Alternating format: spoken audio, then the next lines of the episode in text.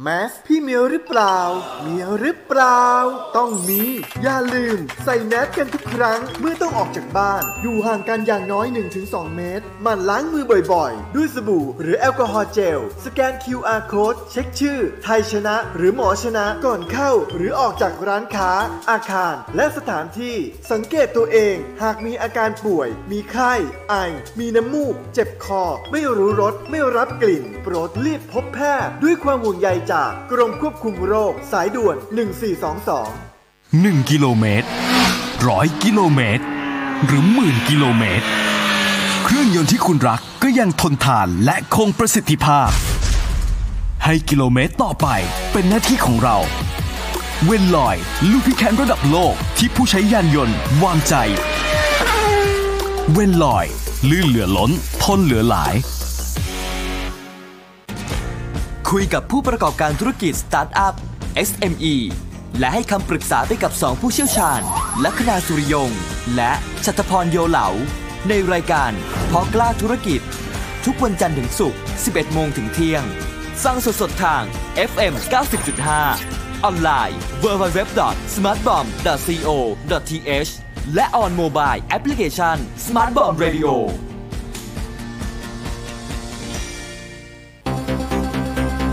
สถานีวิทยุกรมการพลังงานทหาร พลังงานทหาร พลังการทำไทย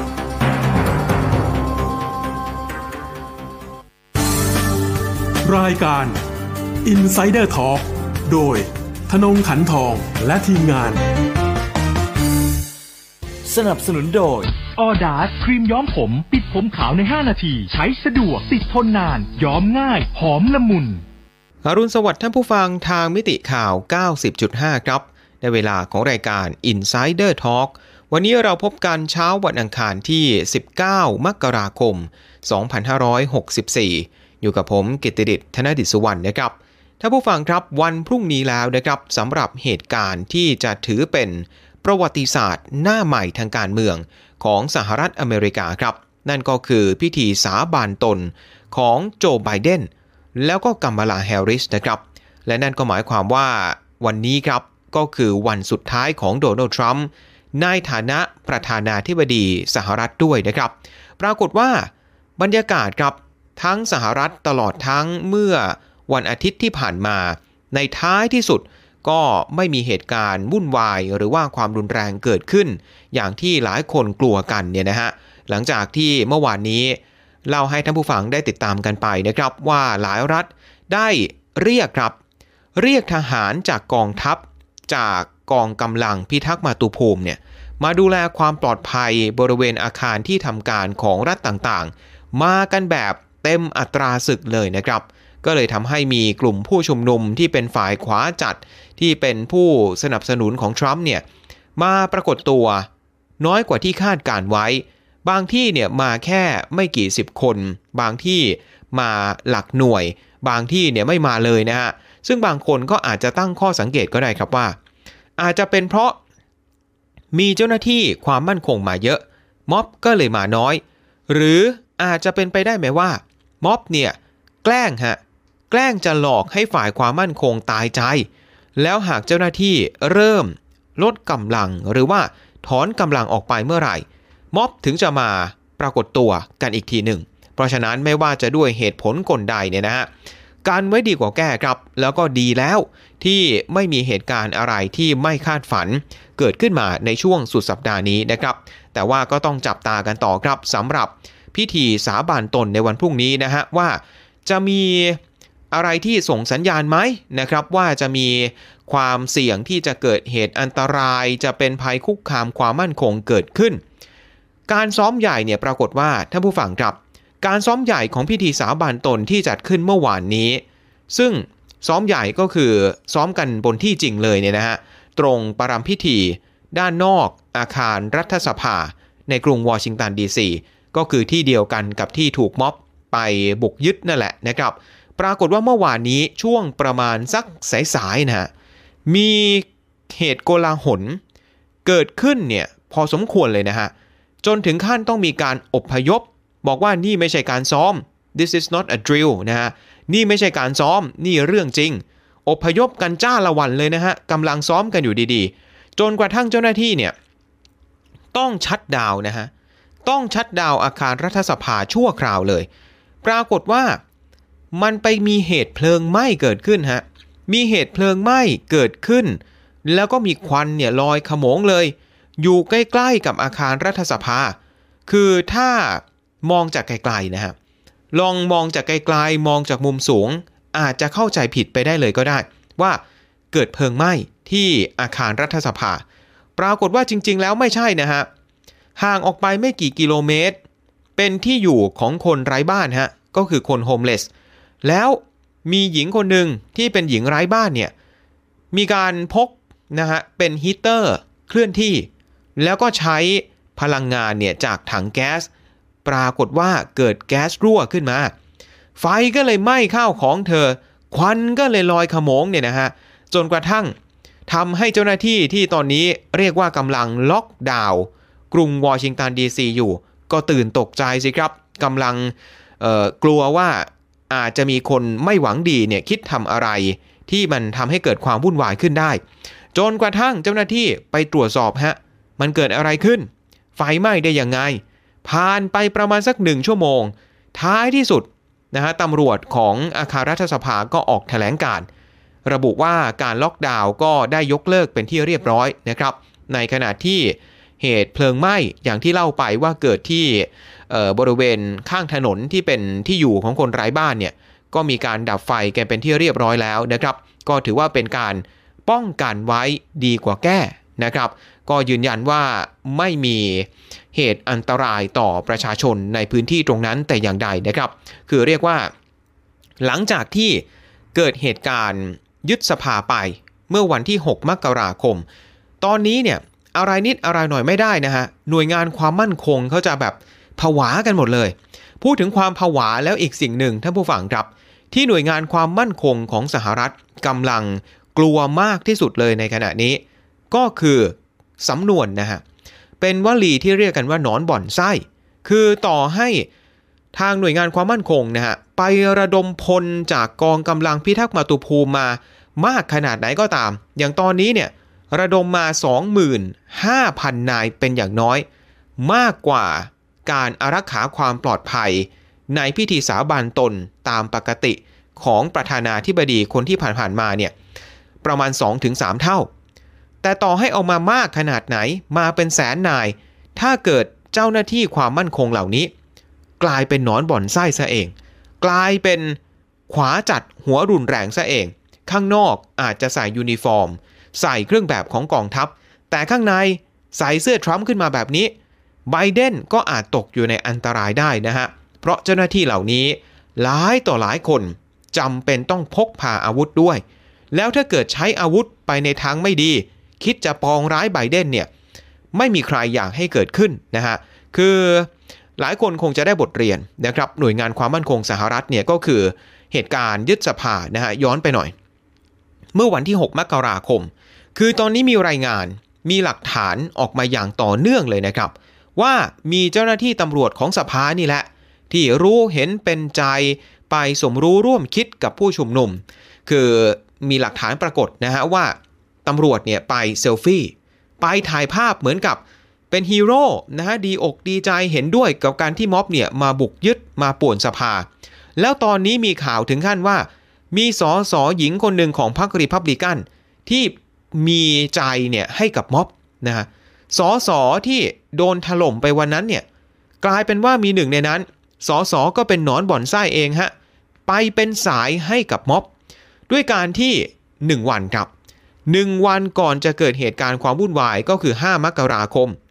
ไปพาคนนอกเข้ามา เป็นใครก็ไม่รู้ ซึ่งตอนหลังเนี่ยเป็นไปได้ว่าคนคนนั้น ก็คือแกนนำม็อบฮะไปพาคนนั้นเข้ามาในสภา แล้วก็พาไปดูสถานที่เหมือนโดนเดินทัวร์สภานะครับ แต่กลายไปนว่าจริง ๆ แล้ว พามาดูลาดเล้าก่อนที่จะบุกนั่นเอง พามาลาดตระเวนว่าอย่างนั้นเถอะเนี่ยนะฮะตอนนี้กำลังมีการแฉกันออกมา แล้ว ไม่แน่ใจว่าเดี๋ยวจะมีการยื่นเรื่องของเ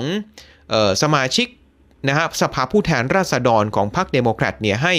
ตรวจสอบหรืออาจจะถึงขั้นถอดถอนสสหญิงพรรคริพับลิกันคนนี้ออกจากตำแหน่งหรือเปล่านะฮะคืออารมณ์ตอนนี้ที่กรุงวอชิงตันดีซีนะครับท่านผู้ฟัง ราวกับหนังฮอลลีวูดแนวสายลับฮะอย่างที่บอกไปว่า ทางหน่วยงานความมั่นคงเนี่ยเขากลัวมากๆ กลัวว่าจะเกิดนอนบ่อนไส้ แล้วทางออกคืออะไร ทางออกก็คือทาง FBI ครับ ทาง FBI เนี่ยไปตรวจสอบประวัติเลยครับ ตรวจแบบละเอียดยิบเลยว่า ทางทหารที่มาดูแลรักษาความปลอดภัย ในกรุงวอชิงตันดีซีทั้ง 25,000 นายนั้น มาจากไหน มีประวัติอาทยากรรมเป็นอย่างไร การแสดงความคิดเห็น มีความเสี่ยงไหมที่ เคยไปพูดอะไรในทางที่เป็นกลุ่มหัวรุนแรง หรือว่ากลุ่มขวาจัด กลุ่มคลั่งขาวไว้ซูพรีมาซีแบบนี้ คืออย่าลืมนะครับว่า 25,000 นายเนี่ยไม่ว่าจะมาจากที่ใดที่หนึ่ง คงจะไม่พอครับ ก็คือระดมกันมาจากทั่วทุกสารทิศมาจากทุกพื้นที่ทั่วสหรัฐอเมริกา มาจาก阿拉สกาก็ยังมีเนี่ยนะฮะเอามาหมดเลยครับ มารวมกันอยู่ 25,000 นาย มองตาไม่รู้ใจ ร้อยพ่อพันแม่ไม่รู้ว่าใครเป็นใคร FBI ก็เลยต้องตรวจสอบประวัติครับ โดยเฉพาะประวัติอาทยากรรม ตรวจแล้วรอบหนึ่งรอบสองรอบสามเอาให้มั่นใจ ว่าไม่มีหนอนบ่อนไส้จริง ๆ แล้วนอกจากนี้นะครับทาง FBI ก็ยังได้เทรนด้วยครับ ฝึกทักษะบรรดาทหารเหล่านี้ให้มีการสอดส่อง ดูพวกเดียวกันเองนี่แหละ ว่าใครที่ต้องสงสัยจะ คิดไม่ดีหรือไม่นะครับ คือปกติแล้วเนี่ยคนอาจจะถามว่า เอ๊ะ กองทัพก็น่าจะมีระบบระเบียบอยู่แล้วไม่ใช่หรือที่จะเอาไว้ใช้ตรวจสอบ หน่วยงานหรือว่าเจ้าหน้าที่ในกองทัพเองที่อาจจะมีความเสี่ยงเข้าข่ายเป็นกลุ่มหัวรุนแรงคำตอบก็คือมีนะฮะ มีจริงๆ แต่ FBI เนี่ยมาตรวจสอบอีกทีหนึ่งเพื่อที่จะให้เกิดความมั่นใจว่าไม่มีอะไรที่ ตกหล่นหรือว่าลืมไป มีรายงานบอกนะฮะอ้างแหล่งข่าวว่าการตรวจสอบของ FBI ของบรรดาทหารเหล่านี้เนี่ยนะฮะเริ่มต้นขึ้นตั้งแต่นานกว่า 1 สัปดาห์มาแล้วครับ ตั้งแต่ที่มีการเรียกทหารมาช่วยดูแลกรุงวอชิงตันดีซีที่มีการประกาศภาวะฉุกเฉินกันไปเนี่ยนะครับ แล้วก็น่าจะตรวจสอบแล้วเสร็จภายในวันพรุ่งนี้ก็คือก่อนที่จะเริ่มต้น พิธีสาบานตนในช่วงสายๆยาวไปจนถึง ช่วงบ่ายตามเวลาในท้องถิ่นของสหรัฐนะครับ หรือว่าเวลาไทยก็คือพรุ่งนี้ตั้งแต่เวลาประมาณสัก5ทุ่มครึ่ง ยาวไปจนถึงเที่ยงคืนครึ่งเป็นอย่างน้อยนะครับ เรื่องนี้เองครับ มีการออกมาให้สัมภาษณ์ โดยรัฐมนตรีทบวงทหารบกของสหรัฐนะครับ นายไรอันแมคคาที่ก็ออกมาให้สัมภาษณ์ เมื่อสุดสัปดาห์ที่ผ่านมานะครับ ยอมรับว่ามีความเสี่ยงจริง ๆ ฮะ มีความเสี่ยงที่อาจจะเกิดนอนบ่อนไส้ขึ้น แล้วก็ได้เตือนไปยังบรรดาผู้บังคับบัญชาของหน่วยงานต่างๆ ที่เกี่ยวข้องแล้ว ว่าให้ระแวดระวัง เป็นหูเป็นตาสอดส่องดูสักหน่อย ว่าผู้ใต้บังคับบัญชาตัวเอง มีใครที่อาจจะมีปัญหาหรือไม่ อย่างไรก็ตาม ทางรัฐมนตรีทบวงทหารบกสหรัฐนี่ก็ยืนยันนะครับว่า ความเสี่ยงเนี่ยมีอยู่ แต่ไม่ถึงกับว่ามีภัยคุกคามที่จะต้องเกิดขึ้นในเร็วๆนี้ยังไม่ได้มีหลักฐานอะไรที่จะชี้ชัดว่าไบเดนกำลังตกอยู่ในอันตราย เพียงแต่ว่าตรวจสอบเอาไว้ก่อนเฉยๆนะฮะยังไม่ได้เจออะไรที่ไม่ชอบมาพากลนี่นะฮะแล้วจนถึงตอนนี้เองนะครับการจับกลุ่มผู้ที่มีส่วนไปเกี่ยวข้องกับการบุกสภา ผ่านมาเกือบจะ 2 สัปดาห์แล้ว ทาง FBI ก็ยังคงมีการจับกลุ่มผู้ที่เกี่ยวข้องอย่างต่อเนื่องนะครับ ก็มาจากทั่วทุกสารทิศเหมือนกัน มีทั้งคนในเครื่องแบบ เป็นเจ้าหน้าที่ของกองทัพนะฮะ มีเป็นทหาร มาจากหลากหลายเหล่าก็มีเหมือนกัน ตอนนี้เนี่ยถ้าจะนับเฉพาะคนที่เป็นทหารประจำการจริง ๆ ที่ถูกจับจากกรณีบุกยึดสภานะครับ มีอยู่ประมาณสัก2อสนายเท่านั้นเอง แต่ว่า2อสนายก็ถือเป็นความเสี่ยงเหมือนกันว่าเอาคนเหล่านี้ เพื่อนในกองทัพด้วยกันหลักคิดยังไง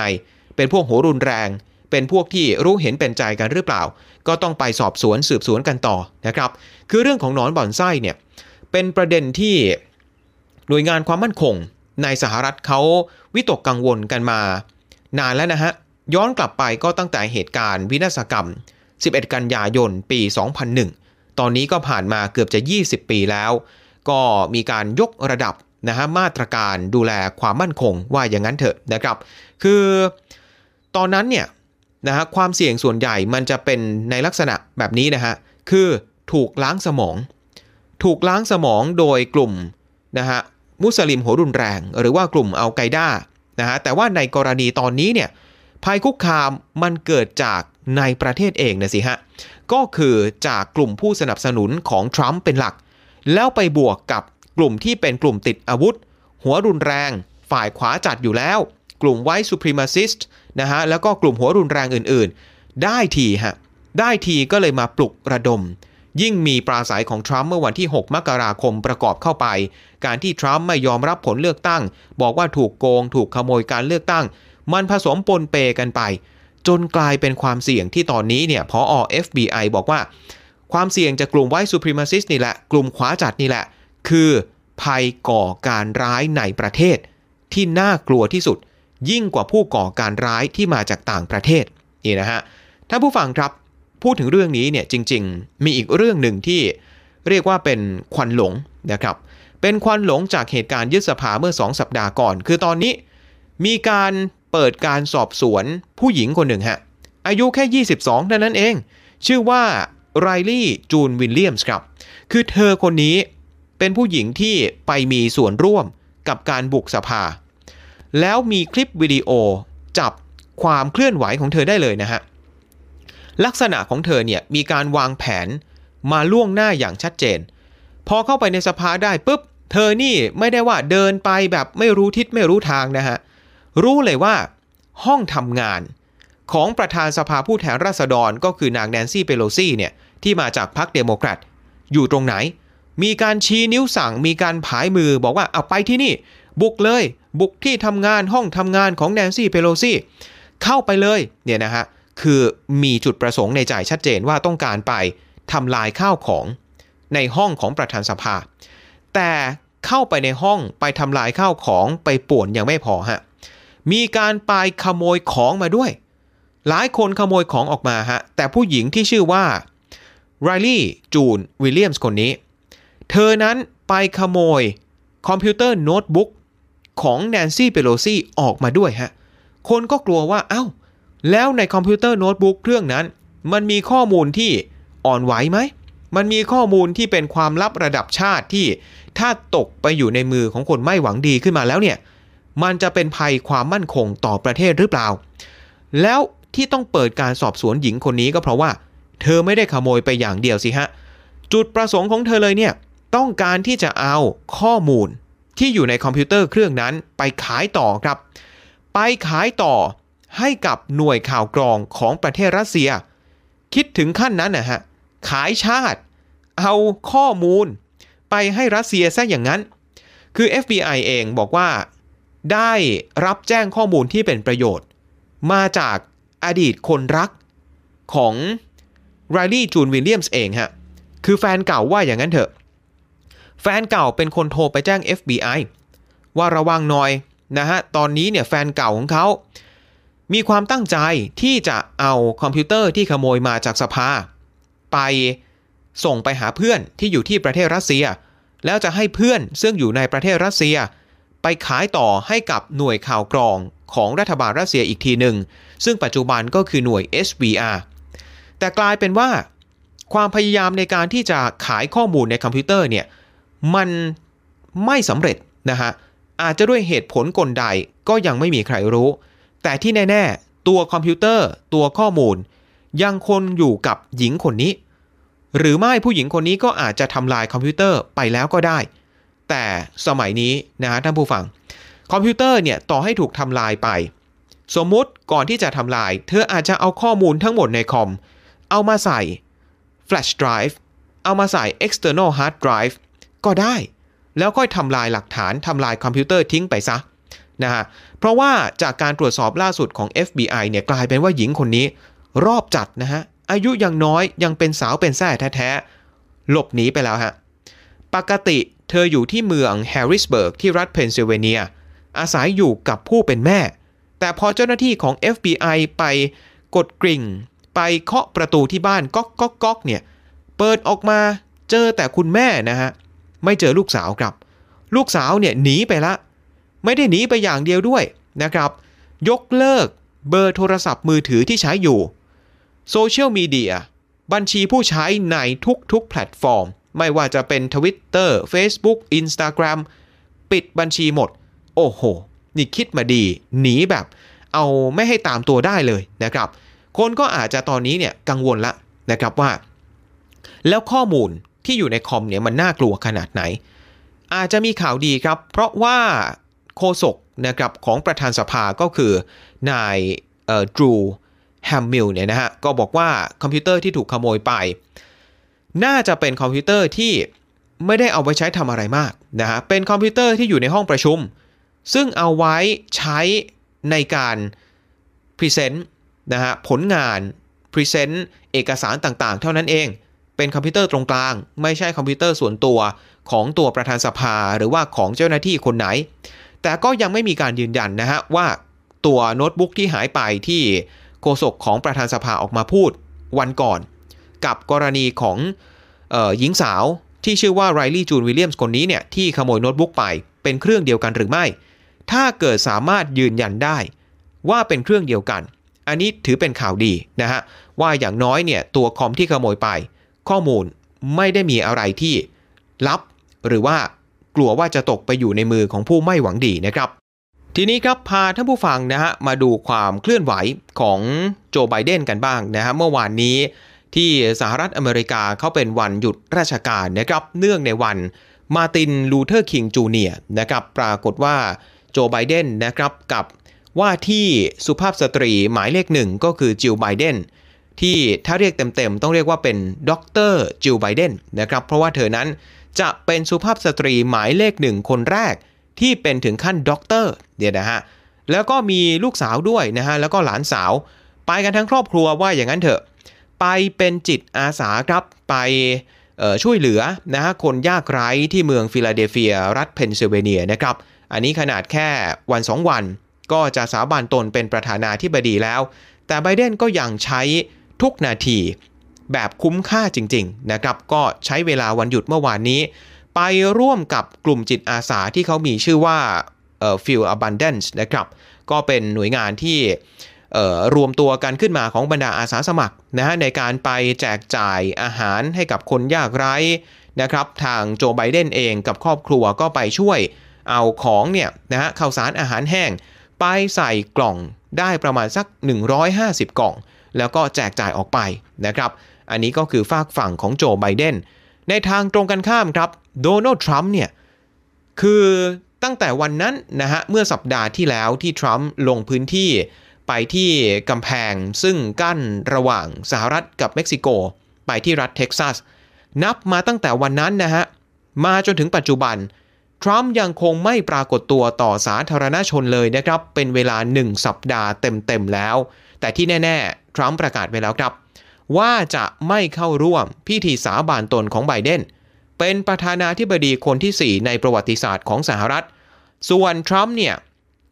ก็มีรายงานข่าวออกมาว่า เดี๋ยววันพุธนี้ตอนเช้านะครับก็คือเพียงแค่ประมาณ 3-4 ชั่วโมง ก่อนที่ไบเดนจะสาบานตน ทรัมป์จะเก็บข้าวเก็บของออกจากทำเนียบขาวไปฮะแล้วก็ขึ้นเครื่องบิน ขึ้นเครื่องบินไปที่เมืองปาล์มบีชรัฐฟลอริดา แล้วก็จะไปอาศัยแบบอยู่ยาวแล้วนะฮะ หลังจากออกทำเนียบขาวก็จะไปอยู่คฤหาสน์ของตัวเอง ที่มาอาลาโกนะครับ ซึ่งก็เป็นรีสอร์ทเป็นสนามกอล์ฟแถวนั้นด้วยนะครับ ก็น่าจะไปถึงฟลอริดาเนี่ยตอนที่พิธีสาบานตนของไบเดนเริ่มขึ้นพอดีช่วงประมาณใกล้ๆเที่ยงของวันพุธนี้วันพรุ่งนี้นะครับ แต่ทีนี้ก่อนที่ทรัมป์เนี่ยจะลาตำแหน่ง มีรายงานเหมือนกันว่าทรัมป์ อยากจะจัดงานสั่งลานะฮะเลี้ยงอำลาตำแหน่งเนี่ยให้กับตัวเองอย่างยิ่งใหญ่ฮะด้วยการที่จะให้นะฮะมีการจัดพิธีเหมือนส่งอะนะฮะแล้วก็มีการยิงสลุด 21 นัด ราวกับว่าเป็นพิธีต้อนรับแขกต่างบ้านต่างเมือง แต่อันนี้ไม่ได้ทำให้คนอื่นเขาไม่ได้ทำให้ใครเห็นทำให้ตัวเองล้วนๆโอ้โหอีโก้คนนี่มันสุดๆจริง ๆ นะท่านผู้ฟังฮะก็ เนี่ยนะฮะจะจัดพิธีเหมือนปูพรมแดงนะครับ แล้วก็ตอนนี้เองนะฮะคนที่เป็นเจ้าหน้าที่ในทำเนียบขาวก็เริ่มเก็บของออกจากทำเนียบขาวกันแล้ว ใครที่มีตำแหน่งแห่งหนอยู่ในทำเนียบก็ไม่ค่อยทำงานแล้วนะฮะนับถอยหลังบางคนกลับบ้านละนะคือล้อฟรีนะครับเกียร์ว่างกันแล้วว่าอย่างนั้นเถอะนะฮะ บางคนเนี่ยก็มีของแปลกๆ เก็บออกจากห้องทำงานเหมือนกัน คือรูปภาพของทรัมป์ที่ถ่ายกับบรรดาผู้นำประเทศต่างๆเนี่ยนะฮะทางเจ้าหน้าที่ทำเนียบขาวสามารถซื้อต่อได้นะครับ อย่างภาพของทรัมป์กับสีจิ้นผิงนะฮะคนที่ซื้อไปเนี่ยไม่เชื่อก็ต้องเชื่อว่าคือนายปีเตอร์นาวาโรนะฮะที่ปรึกษาด้านการค้าของทรัมป์ที่เป็นคนที่เป็นตัวตั้งตัวตีสำหรับนโยบายสงครามการค้ากับจีน แต่กลับเลือกที่จะไปซื้อภาพ ของทรัมป์กับสีจิ้นผิงขนาดมหึมาเลย เอากลับไปแปะฝาบ้านนะฮะแล้วก็มีบางคนนะครับก็มีการเอานกนกเป็นเป็นนกที่แบบสตาฟอะนะฮะออกจากทำเนียบขาวไป บางคนเห็นถือเป็นคล้ายๆ รูปปั้นนะฮะของอับราฮัมลินคอนออกจากทำเนียบไปก็มีเหมือนกันนะฮะไม่รู้ว่าขนของไปจนเกลี้ยงเลยหรือเปล่านะครับ คือตอนนี้รถขนของเนี่ยเต็มทำเนียบขาวไปหมดเลยนะฮะในขณะที่ เมลานีทรัมป์เองนะครับเมื่อวานนี้เนี่ยก็มีการเผยแพร่วิดีโอนะครับถือว่าเป็นวิดีโอสั่งลาว่าอย่างนั้นเถอะ คือเมลานีทรัมป์ก็ไม่ได้พูดอะไรมาก ก็ขอบคุณคนอเมริกันที่เธอได้ทำหน้าที่สุภาพสตรีหมายเลขหนึ่ง ตลอดทั้ง 4 ปีที่ผ่านมา ถือเป็นเกียรติอันสูงสุดของชีวิต แต่ก็เป็นที่น่าสังเกตเหมือนกันว่า ไม่ได้มีการกล่าวถึงพิธีสาบานตนของไบเดนใด ๆ ทั้งสิ้น แล้วก็ไม่ได้กล่าวถึงรัฐบาลชุดใหม่ของไบเดนเลยแม้แต่น้อย มีแต่พูดถึงตัวเอง แล้วก็สามีก็คือโดนัลด์ทรัมป์ตลอดทั้ง 4 ปีที่ผ่านมานี่นะครับ ก็เหมือนกับว่าตอนนี้ทั้งทรัมป์ทั้งเมลาเนีย แล้วก็คนในครอบครัว ก็เหมือนโดนคำสั่งทรัมป์ไปหมดนะฮะ ไม่มีใครที่จะไปร่วมพิธีสาบานตนเลย ยกเว้นก็แต่ไมค์เพนส์รองประธานาธิบดี ตอนแรกเลย มีรายงานนะฮะว่าเอออย่าง